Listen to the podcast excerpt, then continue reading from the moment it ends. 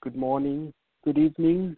Today is Sunday, March the 15th, live from Indianapolis, Indiana. It's the Zanus radio show, and just want to thank you for tuning in and joining the discussions. Today, we don't really have a general format of the show. We don't have a topic. We don't have a special guest joining us.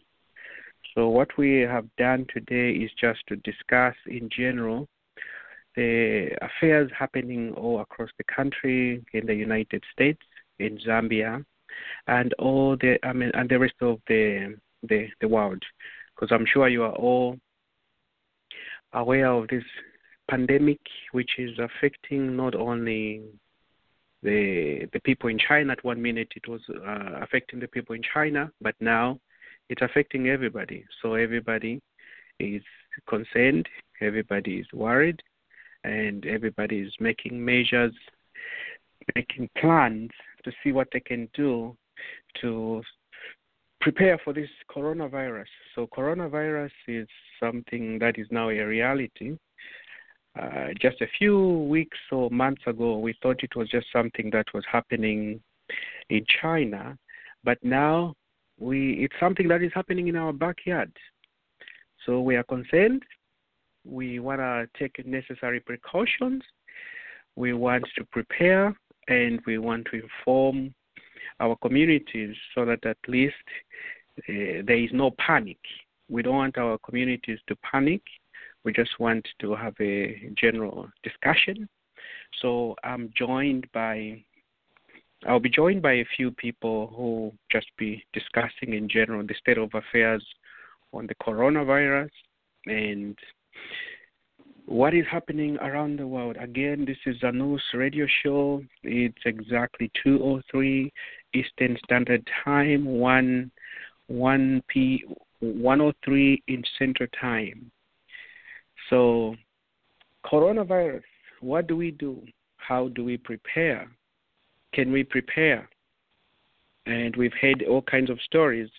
People talking about no, this thing is not affecting black people and other people are worried, other people are scared. So, how do we prepare ourselves?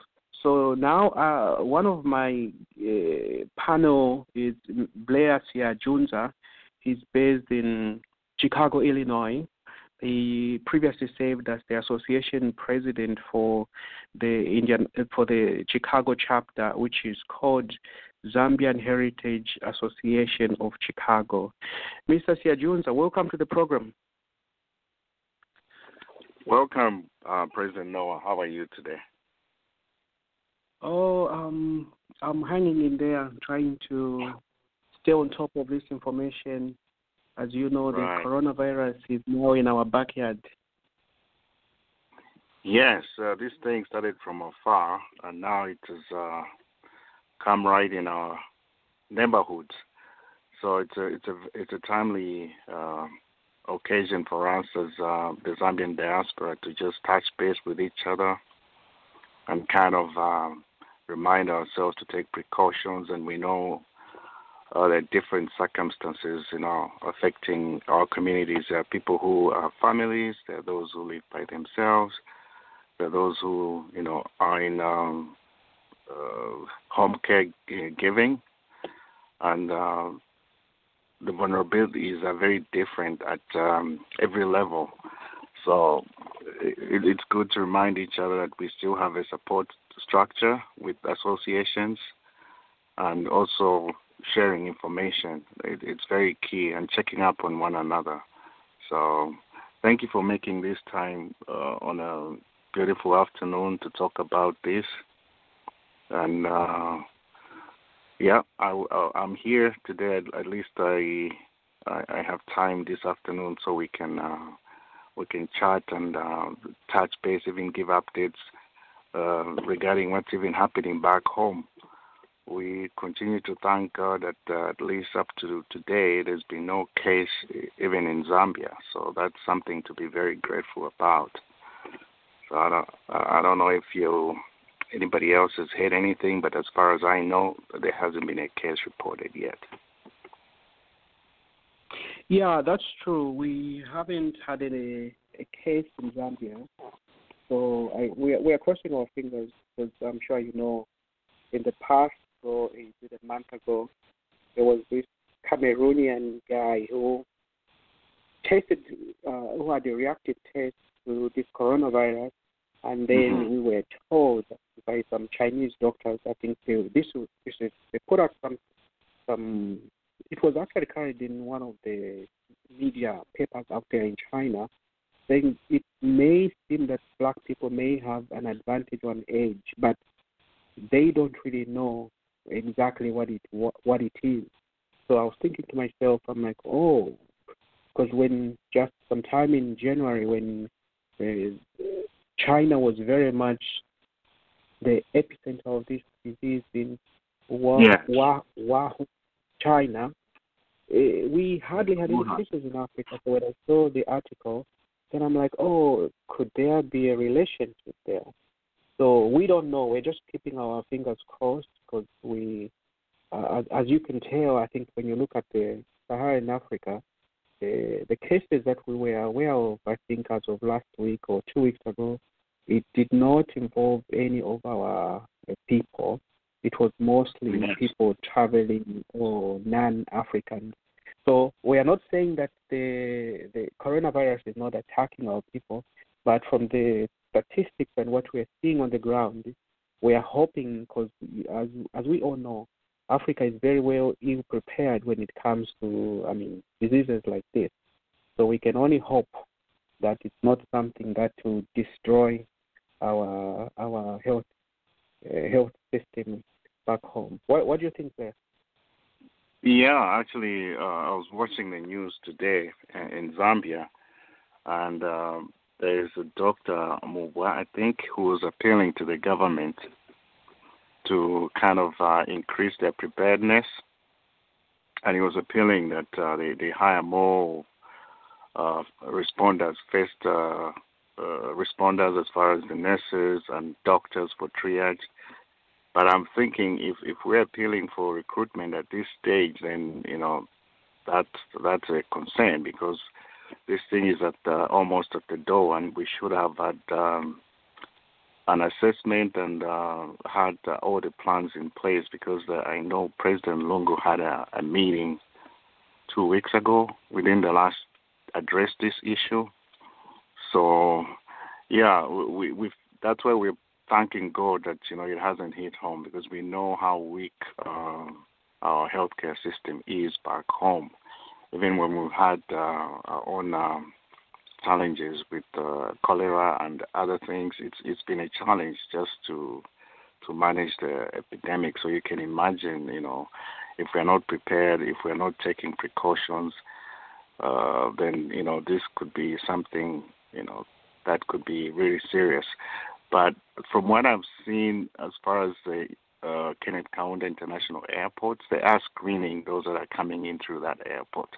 I just don't know about Ndola Airport and Livingstone, what's happening there. So hopefully they're they're taking all those measures to to make sure that whoever goes into the country, whether they're going by bus or plane, that there's some kind of screening and um, people, you know, isolate if they suspect they have uh, symptoms.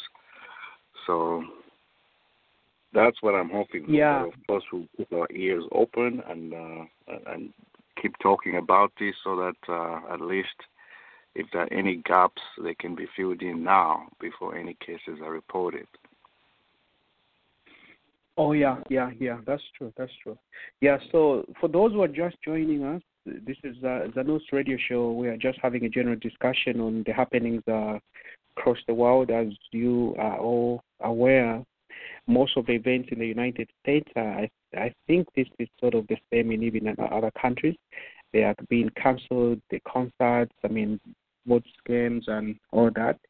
So we're just having a discussion to see what our communities are doing. Are our people prepared? What is the situation in Zambia, and how can we help? Can we even help?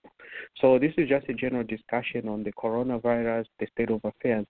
So I I, I see we are joined by one of our association president in Atlanta, Georgia. Yangonya. Mr. Yangonya, welcome to the program. Uh, good afternoon, gentlemen. How are you? Good, good. yeah, we're just having yeah. a general discussion on the coronavirus. I I have Mr. Siajunza on the other line, so it's the three of us uh, discussing uh, the state of affairs. Are you scared out there in Georgia? Or uh, are you guys making any plans? What's going on? What's your take on this coronavirus? Uh, I mean, of course, people we've just encouraged our community members to be to stay calm, I know, be prepared, and uh, use reliable sources of information. Given that there's a lot of uh, misconceptions going out there, the biggest one that we are hearing, of course, I don't know if you guys have heard, is that African Americans or Black people are immune to this disease. So just making sure people are not falling for those uh, types of uh, information and actually taking a proactive role.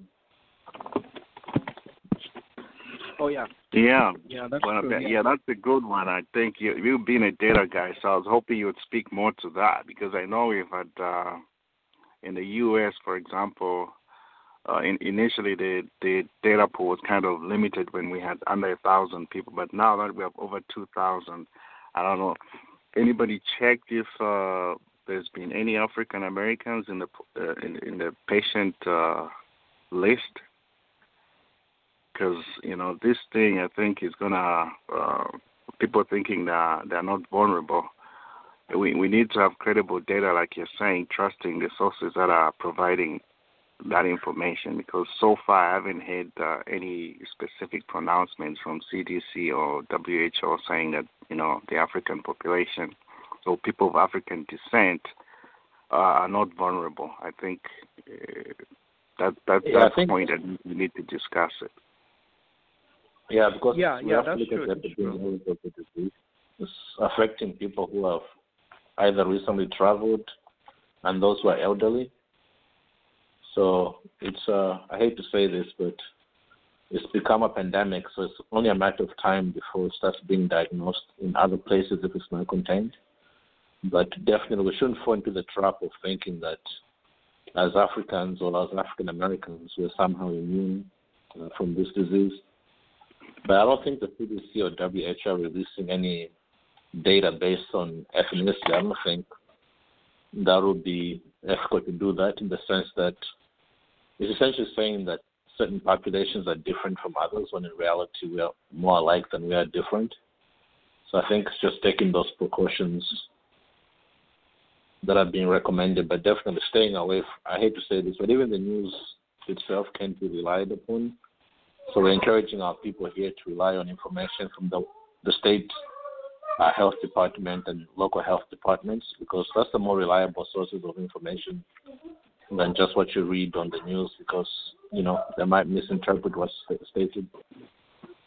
Okay, yeah, that's a good point actually because even if um, say the the number of Africans that are affected is limited, I think for us being here, uh, our eminent doctor, the director of uh, National Institute of Allergy and Infectious Diseases, Dr. Anthony Fauci, uh, who's been kind of speaking uh, even from the White House podium, the one who's been tasked to kind of give these updates about preparedness and stuff.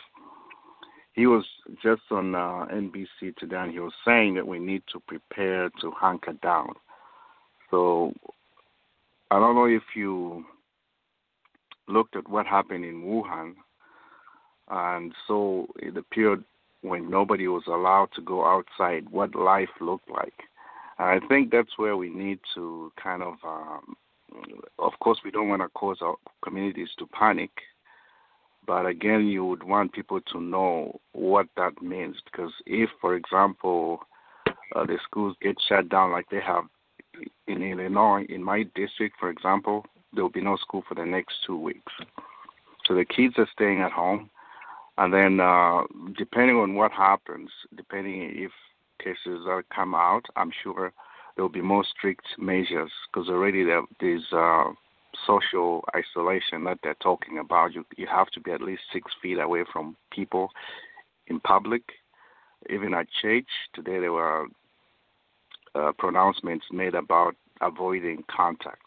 So if we get to a point where, for example, there will be restrictions on getting out of the house, then of course you want uh, Zambians, for example, to or people in our communities to have provisions.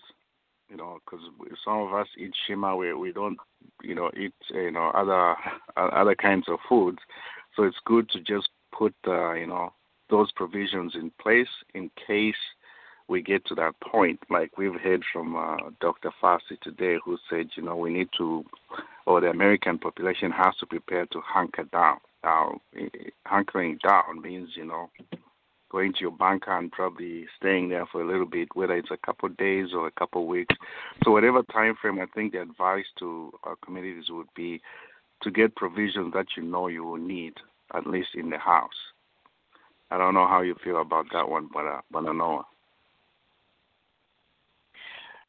Yeah, that's that's true. I think uh, as public health professionals, I think we have to be able to ensure that we are providing or getting the right information from the uh, right sources. Because I, for one, here in Indiana, actually, I we set up. I uh, I think for for the benefit of our listeners, I work for the state health department here in Indiana and we set up a call center just down in one of our conference rooms where we are addressing and answering questions from the general public because you know when you work for the, for for the state health department everybody feels you have all the answers. So we have a call center that we've just set up. I think it's now running 24/7 so we are going in i think every 4 hours the shift rotation is every 4 hours so initially we were uh, running from 8 to noon, noon to 4, 4 to 8 p.m.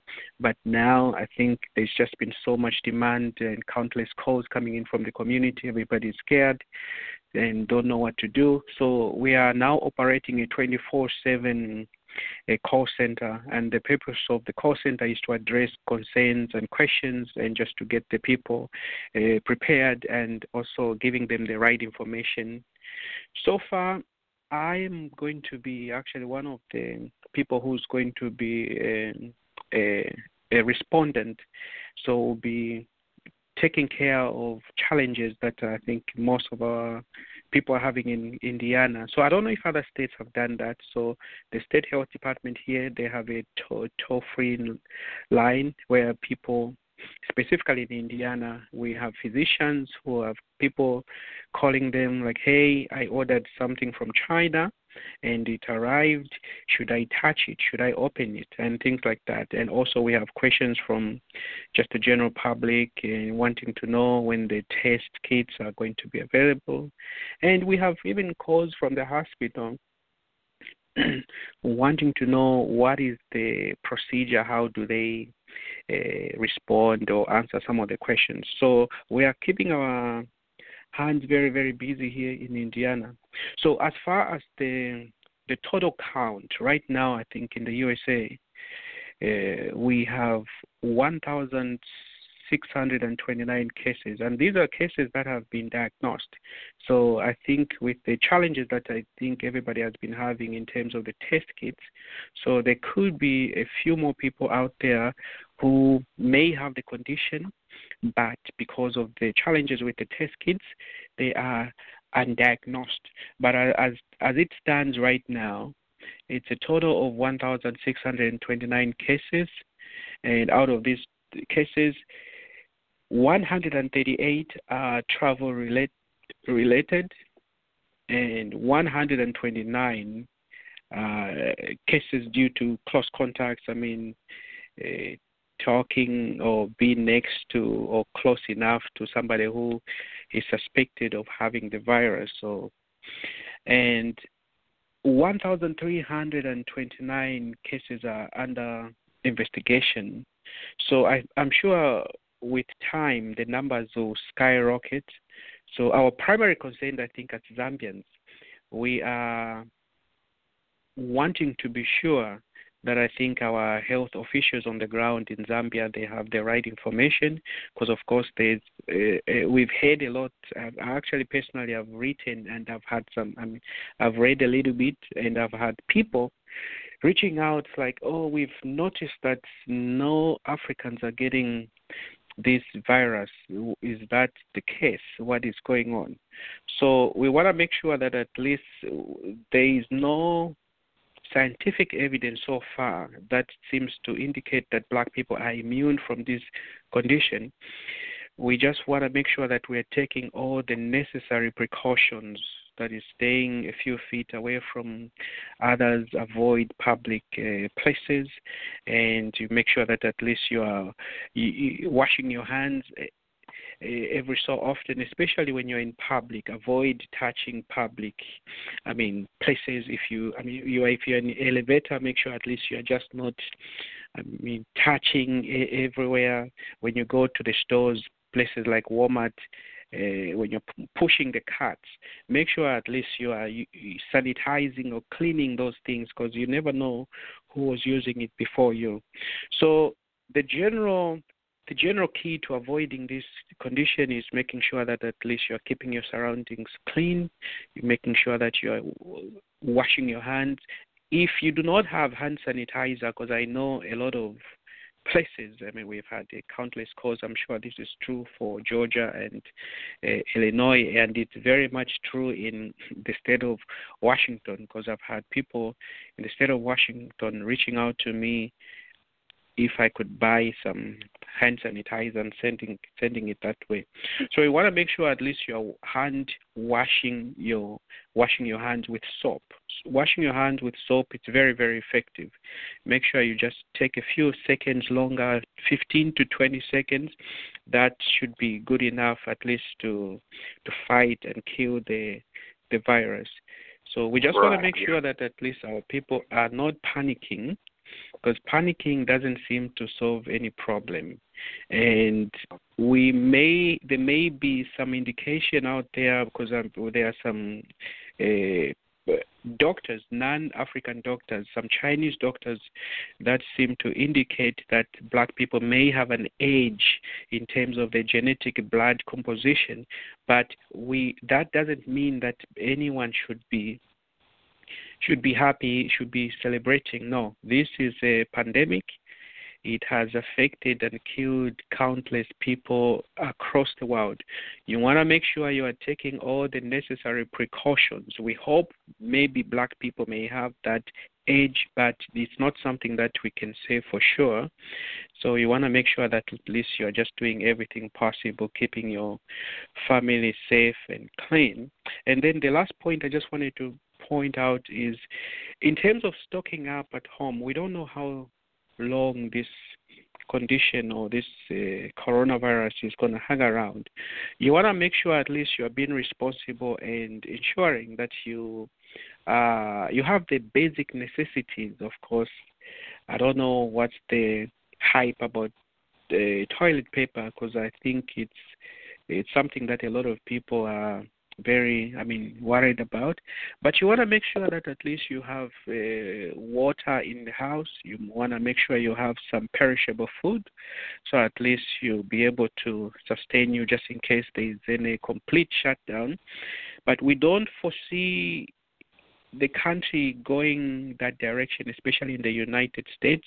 Uh, there is countless food that is coming in from across the, I mean, across the border, especially from South America and other parts of the world. And also, there are incredible farmers here in the United States who are doing everything possible. So, of course, the uh, the produce uh, production may be affected a little bit, but we don't foresee that to become an issue. But at the same time, people just need to be able to stock up just two, three weeks worth of food just in case there's anything.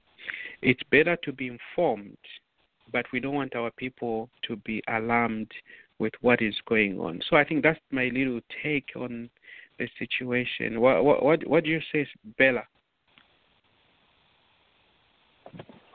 I know those are definitely valid points. It's, uh, that's what I'm looking for. yeah, we can take things for granted, but again, it goes to what you said earlier: using reliable sources of information, and at the, at, and try not to panic as well. I think what I've observed here, I'd made the mistake of going to the grocery store on Friday night, and the stores were essentially empty, with things such as bottled water, you know, frozen vegetables and foods, the ground beef, you you name it. Like, the staple foods were pretty much like gone. Like you see people buying carts mm-hmm. and carts of toilet paper, but really the rationale behind that is hard to imagine. So I think it's still important for people to stay calm while being cautious at the same time. Oh yeah, yeah. Because I was, I've been sort of trying to figure out what's the connection between toilet paper and this this virus. I mean, I, I haven't been able to succeed. I don't know if there's somebody out there who has the mm-hmm. who has the solution or who can no, it, it's uh, update us. Hmm. Uh, it's very back paranoid. Right. Mm-hmm. Well, no, go ahead. I like to have the basic comforts uh, with them. So that's it, it's actually probably basic human instinct that you want uh, things like water, you want the things that you use at a basic level. You want to be secure in those things. So I think that's what is driving that. So it is a good point, you know, taking precautions like you started with talking about how we can prevent ourselves from getting infected. The other point I wanted to just uh, touch on is the difference between uh, a common cold or allergy and what uh, coronavirus, uh, when it's fully blown, looks like. Uh, we all know that uh, allergies, you have itchy eyes, you, have, you, may have a stuffy nose, you may have sneezing. Those are common cold uh, symptoms. And then uh, where they intersect between a flu or coronavirus is when you start getting a fever, when you start feeling fatigue, when you start getting body aches, uh, when there's a cough and the symptoms keep worsening, and then uh, when you get into the shortness of breath, and um, if you have uh, exposure, of course, that's a factor too. If you've been out there where you think you may have been exposed, if those factors converge, then you may begin to suspect that you're getting into trouble. And I think what they've recommended, I don't know what they've recommended in uh, in other states, but when you do get to that point where you're feeling those, first step, of course, is to isolate yourself, even from your family, so that you don't uh, spread to other members of the family. So the utensils, even the room where you are, has you have to isolate yourself so that you don't. Um, uh, pass it on to family members. That's the first layer. Then when you get to the stage where, to the point where your symptoms are escalating to shortness of breath, that's when it's time to seek medical help. So I don't know uh, if everybody uh, got that in, in, in their description, but that is what the state of Illinois has given us as kind of the steps to watch through or to see uh, how the, the, the progression is from a common cold to where you get into the virus being a potential, you know, cause of what you're going through. So that's what I wanted to just share, uh, make sure that everybody knows the difference between a common cold and what coronavirus does as far as symptoms. Yeah, th- th- thank you, sir, for, for, for explaining that. Yeah, so I think let's shift gears a little bit because I'm sure every, when anyone tunes into the the news lately, I think the only thing that you hear is this coronavirus. I mean, 24/7, to an extent that other people are staying away from the news because it's something that hey, I've just heard too much about this this thing. So let's shift gears a little bit. And before we do that, I just want to. I'm checking on the CDC website, and the good news. I don't know if I should say good news. Uh, it's good news caught in court in that uh, we are Zambians and uh, we are primarily concerned uh, if there are cases in our home country, and this is why I'm saying good news, not that it's good that others are having it, no. It's good news in the sense that we, as Zambians, as a people, we have not had any confirmed case of this coronavirus. That's why I'm saying it's good news for us, not that it's good for others to have it, no. So in Africa, the countries that have been affected, of course, it's primarily in up north so uh, I think we have a bunch of countries. I'll just go through. So it's Algeria, Burkina Faso, Cameroon, the Democratic Republic of Congo, Ethiopia, Gabon, Ghana, Guinea, Ivory Coast, Kenya, Mauritania, excuse me, Nigeria, Senegal, South Africa, Sudan, Togo. So the good news is Zambia is not on the list, and we, we, we hope that I think it stays that way.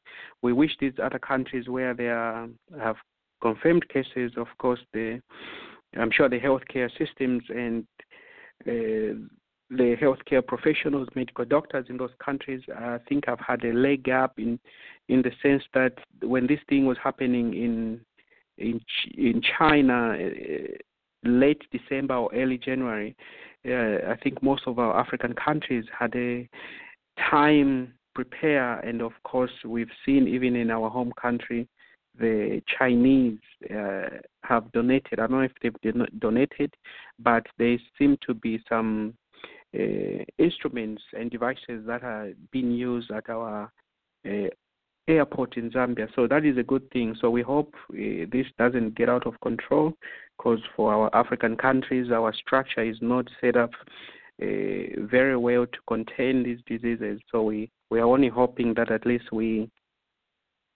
continue to see little to no cases. But now let's just switch gears a little bit. Mm, in terms of what is happening on the ground in Zambia, uh, I don't know, Mr. Siajunza, maybe you might want to explain this to me because I, I haven't kept up with the news. I just heard the comments by one of the uh, attorneys in Zambia, and I don't know what the situation is. Are you able to speak a little bit about uh, attorney Sangwa and what is going on in Zambia?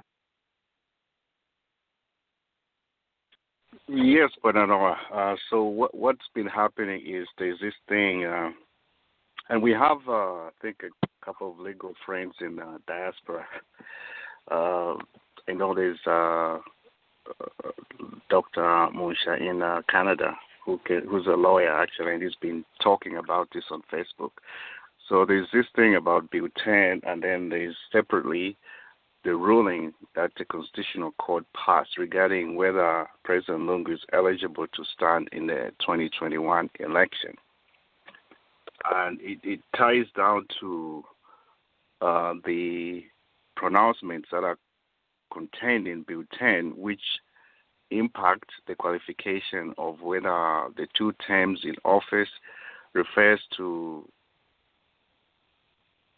you know a partial term or not.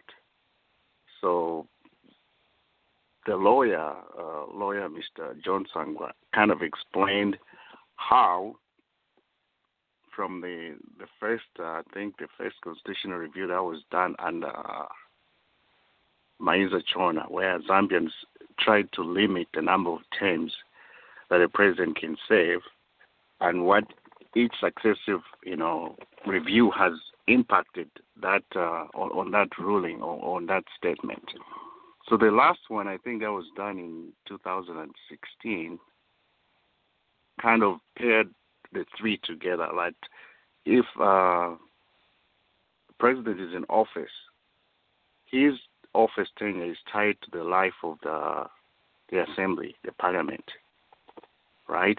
So, for example, when President Lungu was uh, elected the first time when he took office during the passing of uh, Mr. Sata, that term counted because you know it was tied to the term of uh, the parliament or the, the national assembly when you include the president. So the debate now has been uh, that uh, there are people who feel that uh, because that first the first term was not uh, over three years, that President Lungu is still eligible to stand because it, it, was less than three years. So that's the distinction that uh, Mr. John Sangwa made, and that seemed to have angered a few people who feel like uh, he's not acting in good faith. So that's what I think is, uh, in a nutshell, is is a problem with uh, what's going on back home right now. Oh, oh, I see. I, I didn't even follow up this thing.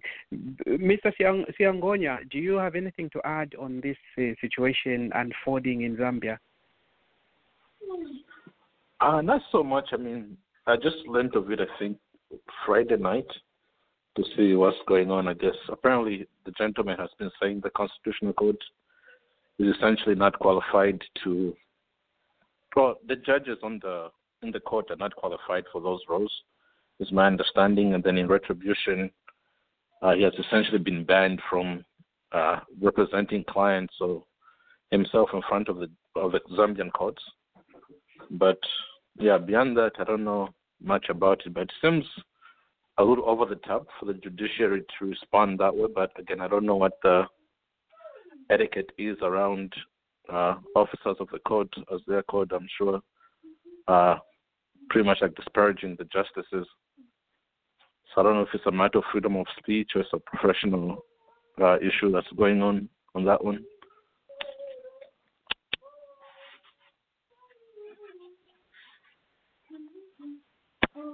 Yeah, this is interesting. This is interesting. I think this just speaks to not having any very a very effective com- uh, constitution in a country. Because when you have a constitution in the country, it's supposed to speak to these issues. Because the constitution should be clearly spelled out.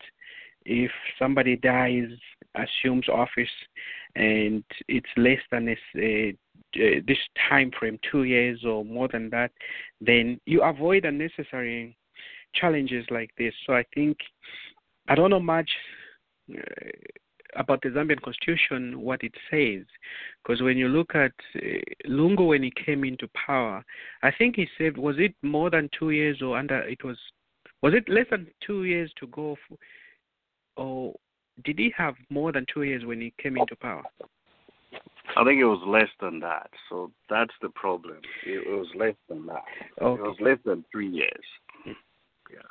And I, yeah, I, I, I believe what what they're saying actually the constitution is clear. It's just that you know how it is uh, back home. Sometimes uh, people in positions will, will will tell their decisions not according to the law, but they'll find like a, a legal gap that kind of gives provisions to to side with those in power. So that's I think what has happened in in this case because. Uh, the lawyer explained that you know the, the law is very explicit, and he even gave the context in which uh, those uh, specific terms were used.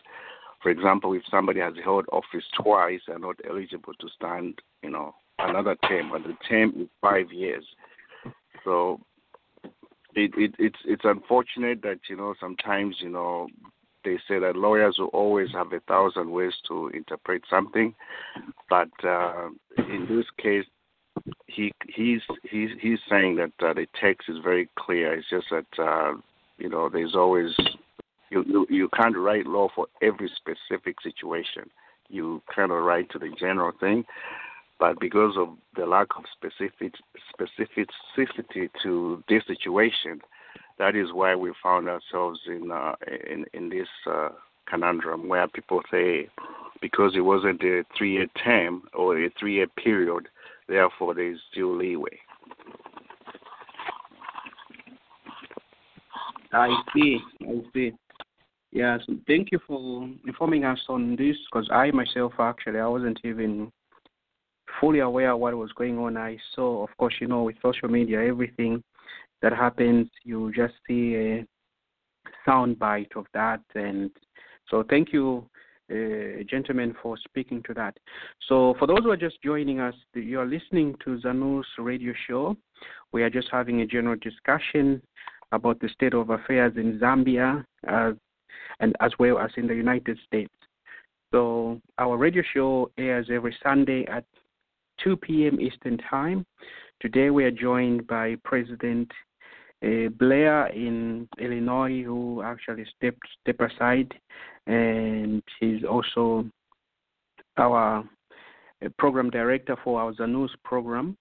Uh, and also we have Mr. Uh, Bela Siangonya, who is the current association president for uh, the, the Zambian Association chapter in Atlanta, Georgia, who currently serves as the secretary for Zanus. So we are just having a general discussion on what is happening all around us.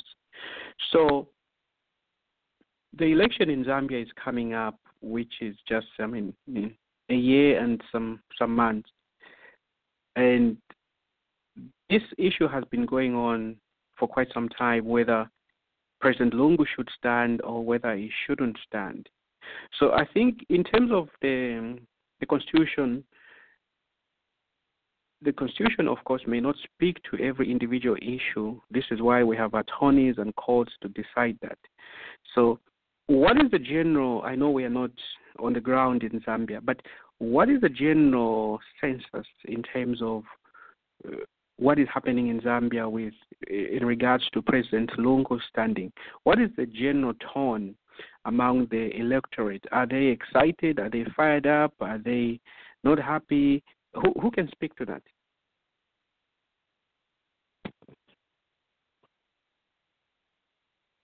Anyone can jump well, in on this one. What's the question? You're just trying to gauge the the reaction because, of course, the courts usually have their say, and the people on the ground, the commoners, the regular Zambians, what are they saying about the, this issue and President Lungu contesting in 2021? Are they happy? Are they excited? Are they frustrated? Uh, what what is just the general take from the ground?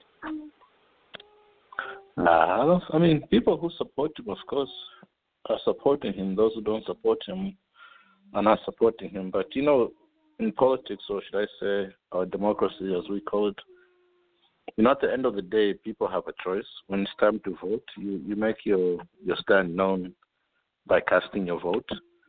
So the issue of eligibility, to be honest, in my opinion, I think it's a it's a non-starter. It's not really an issue. Because if the, the courts have ruled that he's eligible to stand, there's no appeal beyond the constitutional court. So the only thing that's remaining is for people within his party to challenge him, and for the people who are actually going out to vote to decide if they want to vote for him or not. So I really, I really don't think it's worth this discussion about eligibility. I think it's the train has moved on. It's time for people to make their stand known by either voting for the gentleman or not voting for him. Yeah, I think I agree because at this stage, because I think we've been, this is why I say we've been talking about this uh, or hearing about this for quite some time. So I think with the election pending just uh, less than eight, 12, less than, I think it's less than 15 months away. So hopefully the people will be able to vote and the, the issue will be put to rest. But otherwise, anyway, we live in an imperfect world and we can't always have everything completely structured and outlined the way we want it to be. But that's basically what it is. I think in terms of democracy, this is where Africa, I think, may sort of lag behind because I think uh, freedom of speech is not something that I think it's uh, takes any form or shape in Africa because I think if you speak against the Republican president, oh, that's the end of you. But when you look at what is happening in the United States, I think at one time I even saw a a huge a huge balloon structure of the president. In fact, it was very explicit. It was actually a naked balloon uh, structure of President Trump, and I think they had put it in Times Square or either in Central Park in in in New York. When I saw that, I'm like, wow, this is just something else. The good thing with this country is that at least, in as much as people may disagree in who they vote for, whether it's a Republican or it's a Democrat. But at the end of the day, they tend to tolerate other people's views and just leave everything uh, for the election to decide. So, like him or hate him, Donald Trump is the president, and we are having. Uh, I think in some states, of course, some of these uh, elections, which I think were supposed to the Democratic um, presidential run, I think because of the coronavirus, they've been cancelled. And somebody was even joking that, oh, anyway, hopefully this thing, if it continues like that, uh, you might see that canceling the election. So I was like, no, no, I don't think that can even happen. So freedom of speech is something that's non-existent in Africa. Though the constitution yeah.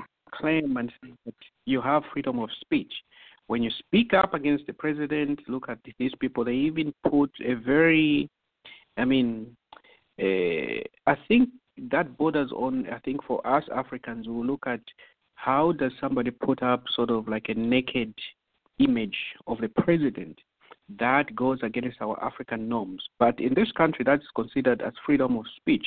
Express yourself in every which way you like. But when you look at our African circles, any person, just like unfortunate this gentleman, who is not um, uh, attorney Sang, Sang, is it Sangwa, who is not even saying anything derogative about the president, but you find that you get censored. Where is freedom of speech in Africa or Zambia? Hmm. Yeah, that, that's a very good question because uh, um, I think even traditionally, it, it's always been a challenge how to balance, you know, democracy versus traditional norms. So I think uh, there's there's too much of uh, reliance on uh, traditional norms versus what a democracy should look like. On our constitution, of course, we have this the right to free speech, free conscience. But like you're saying, if somebody stands up and even just talks about, not necessarily even something obscene or something derogatory towards oh, yeah. the president, but just explains a contrary belief or a contrary uh, statement, they're viewed like uh, they've done they've done something against the state, like they've injured, you know, I don't know whether it's the traditional norm that comes in that you can't insult a chief, you can't insult a, a king. And I, I, I think uh, eventually, maybe when subsequent generations come in, maybe there will be. I'm not saying that people will stop respecting elders, but there will be the disassociation of uh, that tradition of uh, perception of a president as a, as a king or as a chief or somebody you know who has authority over you in every aspect of life, not just, you know, that he's a head of state. So understanding that I think is what it will take. Understanding that as as individuals, as Zambian citizens, people have individual rights. Though the president is is uh, is put in office by a constitution and by people voting, the fact that he's there doesn't mean he's you know above ridic uh, above uh, you know challenge that you can't challenge him, that you can't even question him.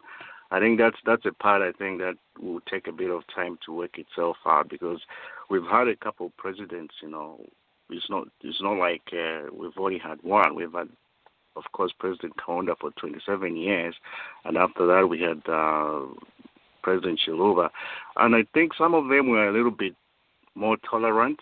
You know, I can remember there were things that were said in in the Chiluba era which you know were, were allowed, which I don't think now you know are being allowed. So I, I hope for the better. I hope that you know one day will evolve to a point where the individual rights are respected as much as the prestige that is bestowed on a, head of state. That's true. That's true. Very, very well put. Yeah, so we're down to less than 10 minutes, gentlemen. So I just wanted us to speak a little bit about ZANUS. So I think we haven't gotten much traction. I think even from the so the the initial program that we put out there, the first show, Zanos Radio Show, we discussed what Zanos was all about. And I think there were some folks who said, oh, you guys, you should have had open mic so that people could ask questions. So I think we'll have another segment in future where we'll be able to have open mics and the pub, general public could ask questions. But uh, President Blair, could you speak a little bit about Zanos? What Zanos stands for, and what is the mission, and what is the intent? I think for those who may not know uh, what our platform does and is all about. Yes, President Noah. So Zanos is the Zambian Associations Network uh, in the U.S. Let me not make sure I don't bungle that. The Zambian Associations Network in the United States. So it's essentially uh, every Zambian community in every state has an association, or most states do have associations, which are, of course, incorporated in individual states and they have membership of Zambians. And uh, so when we looked at uh, the individual states, some of them, of course, have uh, good numbers, some do not. So we said let's kind of uh, bring the collective strength of these associations under one umbrella so that when we want to do something that requires uh, greater resources or greater numbers, it will be easier to do that. You know, we've had a couple of funerals, and um, for states that have uh, a small number of Zambians, if they have a funeral, it's very difficult for them to raise, you know, funds to, for repatriation. But by joining together with other associations, it becomes easier. So that's kind of the, the, the, the premise with which we came at uh, Zanos. So Zanos is represented by presidents of each association in uh, whatever states we have. We have, uh, of course, Illinois, Indiana, Atlanta, represented, you know, on on this forum today. But I'm not the president. The president for Illinois is uh, Irene White. But the presidents of the local associations in each state are who form what is called ZANOS. And they plan, they plan responses, for example, regarding this uh, coronavirus. I mean, if there are any Zambians that will ever get affected by this, there will be coordinating of uh, how to support, you know, the community that is affecting at Zanos level. So that's what Zanos is uh, all about. It's about um, bringing all the Zambians in the U.S. together and doing for each other what we cannot individually do. You know, there are things that take a village, and uh, that's what Zanos is trying to do. I hope I, if I left something, Buenabella will add to that. Yeah, so Buenabella, if you could sort of uh, add to that and also talk about the the mental health uh, conference that we were working on and due to and what what is the state of affairs on the mental health conference and the importance of for, for other leaders to be part of Zanos. If you can speak to that, uh, uh, President Bella. Yes. Uh, so just to echo what our friend from Illinois stated, uh, Zanos, it allows us as local association leaders to leverage our numbers uh, to address some of the common challenges that we face uh, as community members. Uh, for example, recently we've noticed a trend of uh, young Zambians committing suicide, and as leaders, since as we don't have the resources to uh, help our community in that regard. So we thought having a, a mental health conference uh, might be good, not just targeting Zambians, but the entire African diaspora, basically, where we would bring in experts uh, in the field of mental health, both here in the U.S. and internationally, to come to a central location, uh, specifically in the area of Chicago, Chicago, Illinois, and just hear what work is being done out there in mental health in the African uh, diaspora. So right now the conference is on hold, given that uh, this coronavirus. Uh, it's difficult to know where the epidemiology is going. So we thought it would be best to minimize the planning of that event until we have uh, a good hand on where this disease is going. But in the long run, of course, as I said, is to leverage our numbers uh, to try to help our communities, whether it's applying for uh, group life insurance or scholarship opportunities that will cater to all Zambians within the continental U.S. That's something that Zanus can do to leverage our numbers and, of course, doing charitable work uh, in Zambia as well. But basically, that's what it is: is use our numbers and use the platform as a think tank to comment issues for facing communities. All right. Thank you, Pres- President Bella and President Blair, uh, for that. So, President Blair is a former president of Illinois, but you know, when you are you are a president, you are a president for life. So we refer to President Blair as president because, of course, it's a president for life. It's like President Kaunda who ruled Zambia for 27 years, but people say, "Oh, President Kaunda." Yeah, so that's why we are still maintaining that title uh, for President Blair. Of course, Illinois is under uh, the leadership of um, President Irene White, and she's part of our cause. She's she was she's actually I think planning the next episode which we'll have next week because I think uh, if everything goes well, we are working to see if we could get a uh, have a discussion on domestic violence. It's it's not something that is common, I think, in our African circles to come on the radio and to discuss. But I, there's a lady who is willing and able to be part of our discussion. So uh, look out. We'll send out uh, information once we finalize everything. But the purpose of our show, ladies and gentlemen, tonight or this evening or this morning, depending on where you are joining us from, was to look at the happenings around the country. The main thing that I think uh, is on the news 24/7 is the coronavirus. So we are encouraging our uh, our listeners to make sure that at least you are getting your facts, getting your news from the credible source, and the credible source is either your local health department in the state of state where you live, or the CDC, which sort of like is the overseer and the the the the more like the CEO of all public health affairs. So look out to uh, for more information from the CDC, what is happening, we are thankful that there are no uh, cases in Zambia. We hope it stays that way, but we just want to encourage our listeners to be able to exercise uh, uh, proper hygiene techniques. Make sure you wash your hands. Don't touch your face when you're in the public. Make sure at least you're not just touching everything. If you go to stores, make sure at least you restrict unnecessary. I mean, touching of public. For instance, if you go to Walmart, make sure you wash your hands or you sanitize the cart. So we want to make sure that our people are getting informed. You don't want to panic make sure you stock up and get the necessary items that you need. But other than that, ladies and gentlemen, this has been our Zanus radio show.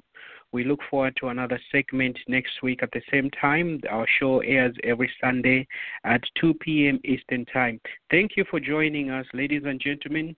Till next time. Thank you for now. Thank you. All right. Good night. Thank you, Bella. Thank you, Blair. Good night, Mr. Noah. Good night.